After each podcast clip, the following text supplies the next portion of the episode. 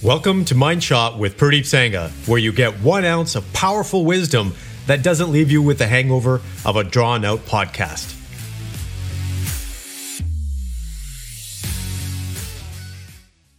Good morning, complete men. Today's episode is something that I'm very, very passionate about. It's the fact that a man's value is determined by his character. This is something that my grandfather taught me when I was a very young boy. My grandfather was one of the most stand-up men that I know, still to this date. He was in the Indian military.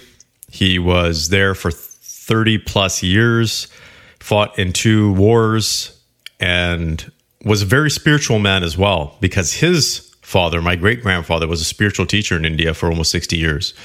So very interesting dynamic that my grandfather brought to my life, and I'm so thankful that he was the person that he was.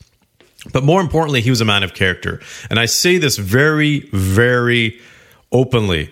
They don't make men like they used to. Men of character, men of principles, men of value. And why am I speaking about this today? Typically, I don't talk about political stuff, because I don't think the challenge is politics. I think there's an underlying challenge in terms of people's values and principles, and most importantly, disinformation. So I've been very quiet for the last 5 years in terms of what's been happening with men's leadership. It's actually been very, very poor. And I've spoken about it, but not directly tackled the political aspect. And I'm not going to tackle that today either. Because again, politics is not the issue. It's who we are as men. It's what we stand up for. And one of the things we need to stand up for is truth, honesty. And that requires doing some research. That requires testing our assumptions and testing the facts and figures that other people give us. Because disinformation is real. Now, there's a difference between misinformation and disinformation. Misinformation is maybe someone is just misquoted. Maybe they've thrown out a fact that they're not 100% sure of. That happens all the time. I'm sure I do it all the time too. That's why I ask people to go out there and do their own research. I try not to do it as much as I can, because we have an entire research team. So, and I'm very much into academics and research. So I try to share information that is relevant based on the research that we have. And yes, some of the stuff that I share is based on opinion and personal experience. And I will very openly say that. But disinformation is when people actually produce statements and fake facts to get people to think a certain way. And this is real. This is happening more and more, and it impacts people. In fact, when I read certain things and I know it's false, it still has this impact on the back of my mind where I start to get this doubt. Was that real? I'm like, no, Pradeep, I know better. And I actually go back and do some fact checks, and it turns out that it is not real. So I'm adamant, because here's what I saw the other day, and I'm seeing more and more of this, is I saw a post on LinkedIn, which shouldn't be a political platform in the first place. It's a business platform to help business people and business professionals, but it shouldn't be about politics. And this gentleman, and I'm going to say this very openly, I'm a Canadian, but I do a lot of business in the US. Actually, majority of our business is in the US, and I have a lot of friends and family and colleagues and business partners and so forth in the US. So all the people that know me in the US know that I speak very neutrally about this.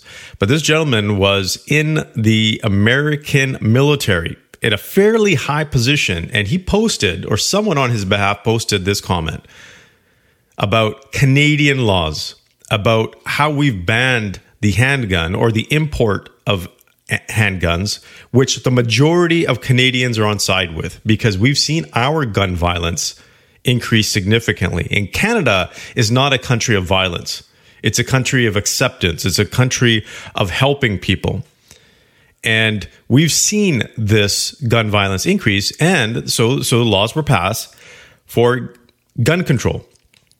And we're not talking, and I'm not going to talk about it from the American perspective, because I think, you know, anybody who's living in the States should have the right to talk about the Second Amendment, you know, the right to bear arms or whatever they feel is appropriate for them. In Canada, however, majority of us have determined that we don't want guns around all the time, because we want our kids to go to schools where we don't have to worry about people being armed to protect them, or worry about them coming home alive, or going out to certain parts of downtown feeling threatened.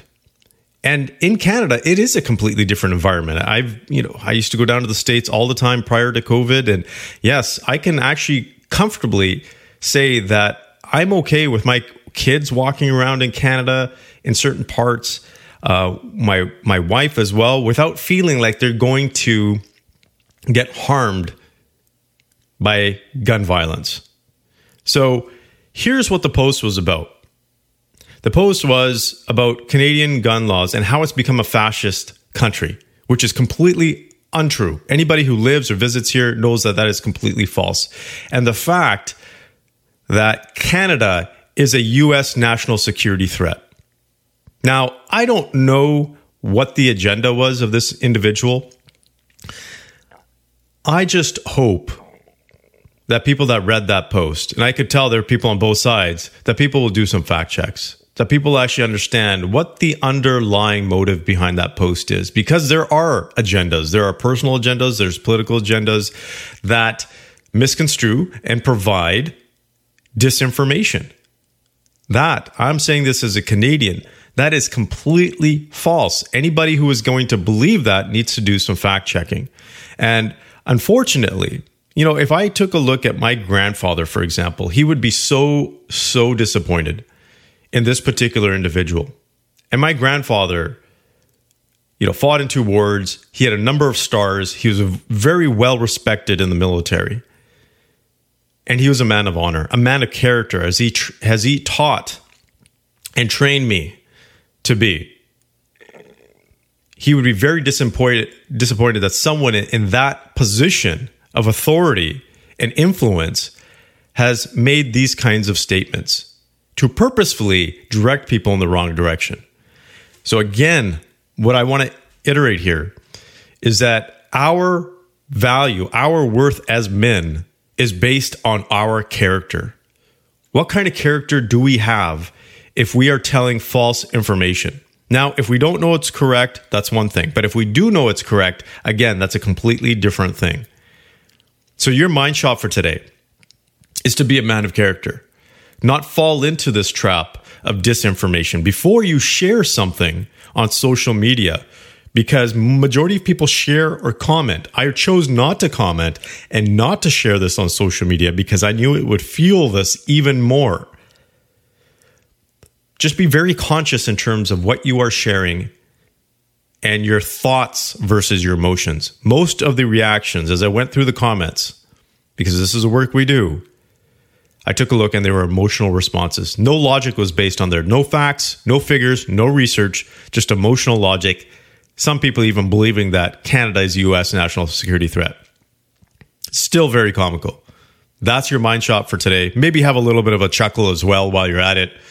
But live your day today and every day going forward based on having strong character.